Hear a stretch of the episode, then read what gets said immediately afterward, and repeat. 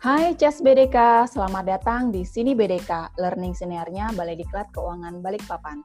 Perkenalkan, nama saya Sevita. Apa kabar semua? Masih tetap di rumah aja kan? Ya. Pertama-tama. Nah, pada kesempatan kali ini kita bakal ngobrol santai untuk menambah pengetahuan tentang keuangan negara. Apa temanya? Simak terus ya, CES. CES BDK dalam hitungan hari, kita akan memasuki Hari Raya Idul Fitri nih. Alhamdulillah, pemerintah telah menerbitkan PP 24 tahun 2020 dan PMK 49 tahun 2020 sebagai dasar pembayaran THR ASN, LNS, dan pegawai lainnya. Nah, di sini telah hadir bersama kita petugas pengelolaan administrasi belanja pegawai atau PPABP yang biasa kita sebut dengan bendahara gaji dari Sekretariat Badan Pendidikan dan Pelatihan Keuangan Jakarta. Siapa dia? Mas Iputu Agus Arya Alit Suantara. Yeay, selamat datang Mas Arya. Halo semuanya, halo Mas Evi. Terima kasih Hai. sudah mengajak saya bergabung. Uh, Oke, okay. Mas Arya, seperti yang sudah saya sebutkan tadi, PP dan PMK tentang THR tahun ini kan sudah terbit ya. Satkernya Mas Arya udah cair belum? Udah masuk rekening belum? Alhamdulillah sudah Mbak Sep. Alhamdulillah. Kalau sudah berarti bisa ya kita sharing-sharing ya. Mungkin CES kita yang lain juga banyak yang THR-nya udah cair kan ya. Tapi tidak ada salahnya kita menambah pengetahuan tentang uh, eh, THR tahun ini. Uh, menurut Mas Arya, perbedaan mendasar ketentuan pemerintah tentang THR tahun ini dan tahun-tahun sebelumnya uh, apa Mas? Udah baca kan ya PP sama PMK-nya? Sudah Mbak. Oh iya. Uh. Ya, terkait perbedaan mungkin kita pertama-tama kita harus mencukuri terlebih dahulu ya mbak ya karena Betul, di tengah pandemi ini di tengah pandemi covid uh, kita sebagai aparatur sipil negara kita masih dapat menerima tambahan penghasilan Betul. untuk kita menyambut hari raya suci kita nanti hari raya idul fitri mm -hmm. Jadi kita perlu ingat uh, kita sudah harus mensyukuri THR kita sudah cair karena THR ini sebagai bagian dari belanja pegawai memang sudah harus dianggarkan di APBN sebetulnya. Iya betul. Nah, kalau berbicara lebih lanjut terkait apa sih perbedaan THR ke dengan ketentuan sebelum-sebelumnya, hmm. berarti kita belajar sejarahnya nih Mbak Sam. Iya, betul. R. Di tahun 2018 perubahan ada di mana di tahun 2018 dengan ditetapkannya PP 19 tahun 2018 PP 19 2018 ini juga merangkul pensiunan untuk dapat menerima tunjangan hari raya. Alhamdulillah. Selain itu, komponen lain yang diberikan selain gaji pokok dan tunjangan, tunjangan yang melekat dalam hal ini tunjangan istri, suami anak, dan tunjangan jabatan, hmm. juga ada klausul baru yaitu tunjangan kinerja. Wah, itu 2018 tahun ya? 2018. Hmm. Nah, terus di tahun 2019 apa nih perubahannya gitu kan ya? Hmm. Di tahun 2019 saya membaca aturan ini lebih ajak sifatnya Mm-hmm. Kenapa lebih ajak? Karena lebih memberikan kepastian kepada pengelola keuangan negara terkait uh, dasar perhitungan THR itu sendiri dan jadwal pembayaran tunjangan hari raya. Di mana dalam aturan PP 36 tahun 2019 itu disebutkan dasar perhitungan pembayaran THR bagi pegawai negeri sipil adalah dua bulan sebelum hari raya. Nah, dan juga ada jadwal pembayarannya. Jadwal hmm. pembayarannya disebutkan paling cepat 10 hari kerja sebelum hari raya. Paling cepat, siap. Berarti prepare-nya udah pada timeline waktu-waktu tertentu, Mas ya? Timeline-nya sudah lebih jelas hmm. dibandingkan uh, peraturan-peraturan PPPP yang sebelumnya di tahun hmm. 2016, 17, 18. Hmm. Nah, sekarang di tengah pandemi COVID seperti ini. Jeng jeng. Jeng jeng. Nah, ini kan kita sadari bersama, kita perlu ketahui bersama uh, pengelola keuangan negara lagi susah. Mm, betul. Karena kondisi ekonomi secara global masih tidak stabil. Mm. Begitu juga dengan kondisi ekonomi nasional, perekonomian nasional. Begitu juga akan berdampak pada APBN. Di mana APBN tahun 2020 lebih difokuskan pada penanganan COVID. Mm -mm. Jadi anggaran ini lebih uh, dilakukan strategi-strategi refocusing, strategi refocusing terkait pengendalian pandemi COVID. Mm-hmm. Nah, itu hal itu juga berpengaruh. PP, Mas ya? Iya betul. Mm-hmm. Hal itu juga berpengaruh terhadap pengelolaan belanja pegawai secara nasional, mm-hmm. di mana kondisi yang ada menyebabkan ada beberapa hal yang perlu disesuaikan di PP 24 tahun 2020 ini. Hmm. Salah satunya mungkin yang paling uh, jelas terlihat itu adalah tidak adanya pembayaran bagi pejabat uh, eselon 2 ke atas, pejabat mm -hmm. fungsional utama, mm -hmm. dan juga hilangnya komponen tunjangan kinerja pada pembayaran THR tahun 2020. Berarti Seperti untuk itu, tahun ini tidak ada uh, tunjangan kinerja ke-14 gitu Mas ya? Iya betul, tidak ada tunjangan mm -hmm, yeah. kinerja untuk pembayaran tunjangan hari raya di di tahun ini. Ya, tapi kita masih tetap harus bersyukur Mas ya. Tentunya Mas. Mm -hmm. Itu uh, mengarah ke pertanyaan saya berikutnya Mas Arya. Uh, Gimana tuh Mas? Siapa aja tuh tadi yang dikecualikan uh, untuk mendapatkan THR tahun ini Mas?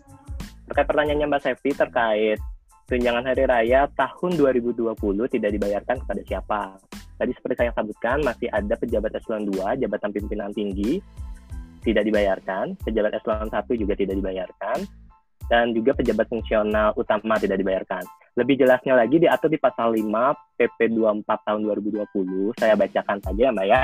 ya. Yang pertama terkait pejabat negara, di mana pejabat negara kecuali hakim dalam jabatan hakim madya mulia ke bawah atau hakim dengan pangkat kolonel ke bawah di lingkungan Mahkamah Agung dan badan peradilan yang berada di bawahnya itu tidak dapat THR.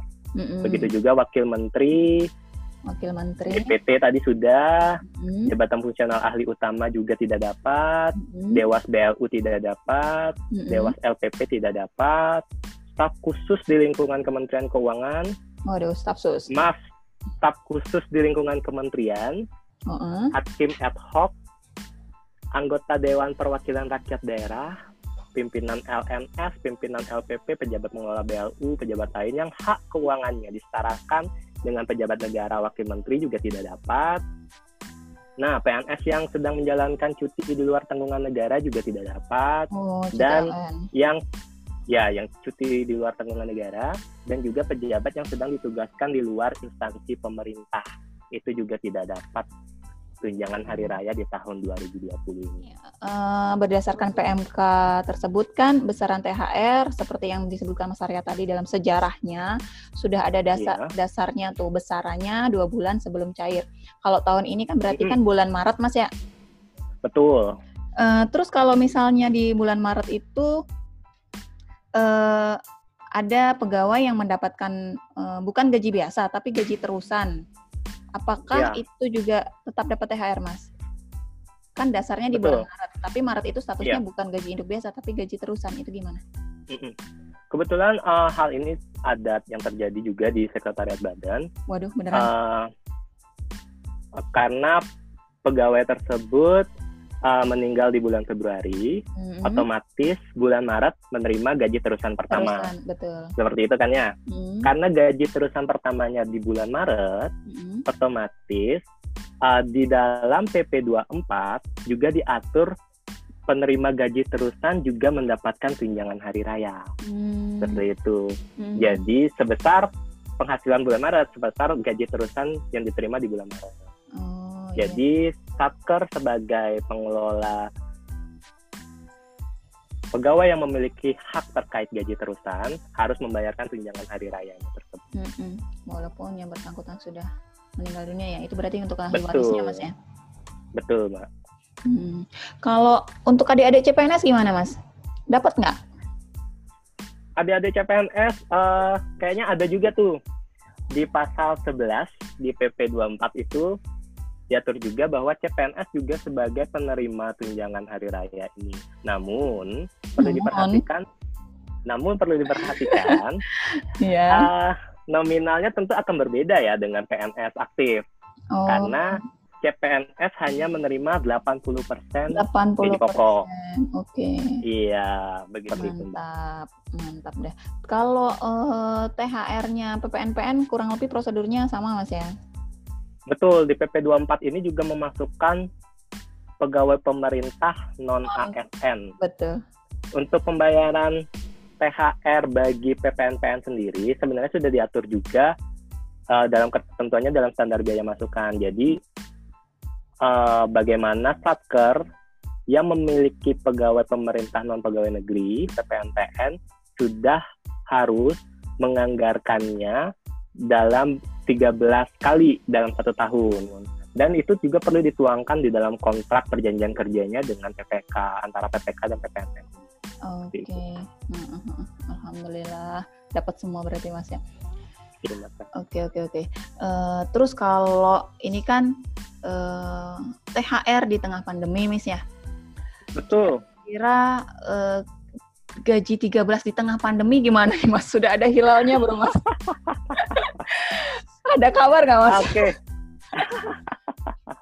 Iya. um, gaji ke-13. Uh, mungkin ini saya juga tidak bisa terlalu banyak bicara terkait gaji ke-13 ini karena yeah, emang yeah. Uh, ya PP-nya belum ada ya Mbak ya. Yang betul, terutama betul. sebagai PP ABP kan kita memberikan informasi itu berdasarkan dasar hukum. Betul. Tapi kalau misalnya melihat kondisi, uh, melihat kondisi yang saat ini di uh, dipilih oleh pemerintah, ada informasi terkait penundaan pembayaran gaji ke-13 oh. bagi PNS. Mm-hmm. Ya. Penundaan ya. Kenapa sih ditunda? Seperti, seperti itu kan sekarang pertanyaan mm-hmm. kita, anak-anak tetap loh sekolah di bulan Juli iya, gitu kan. Ya. Walaupun ya. di rumah kan ya tetap bayar SPP. Walaupun ya, di rumah ya? tetap bayar SPP juga ya kan. Betul. Nah, tapi kan kita kita kembali lagi ke pasal bahwa pengelolaan keuangan negara itu harus prudent, harus hati-hati. Mm-hmm. Mungkin keputusan itulah yang diambil oleh pemerintah saat ini karena dengan kondisi pandemik yang tidak bisa kita ketahui kapan ini akan selesai dan apakah itu bisa selesai dengan cepat, tentunya itu akan mempengaruhi kebijakan pemerintah terkait pengelolaan keuangan negara sendiri. Jadi kalau misalnya ini bisa selesai pandeminya dengan cepat, kita doakan gaji 13 juga dengan cepat. Amin, amin, nah, robbal alamin. Selain itu, komponennya juga ada komponen tunjangan kinerja. Kita harapkan seperti itu ya, Mbak. Ya. Amin, ya. gitu Mas ya. oke, oke, oke. Wah, seru banget nih, Ces. Sharing kita sama Mas Arya hari ini nih. Yeay. Uh, ini, Mas Arya ada lagi nggak yang mau disampaikan terkait uh, gaji atau THR? Hmm, atau terkait udah, gaji cukup. atau PHR, uh -uh. mungkin kalimat penutup aja ya kali ya. Iya, iya, iya. Uh, di tengah pandemi ini, pemerintah masih berupaya untuk membayarkan THR, gaji dengan tepat waktu. Mm -hmm. Kita sebagai PNS, kita harus dapat memotivasi pekerjaan uh, kualitas pekerjaan kita. Betul. Kita tetap menjaga motivasi untuk um, menjaga kualitas pelayanan publik secara menyeluruh. Itu aja sih, Pak. Mantap. Oke, oke Ces. Gitu aja. Sampai jumpa di sini BDK berikutnya. Bye. Bye Mas Arya. Bye, terima kasih.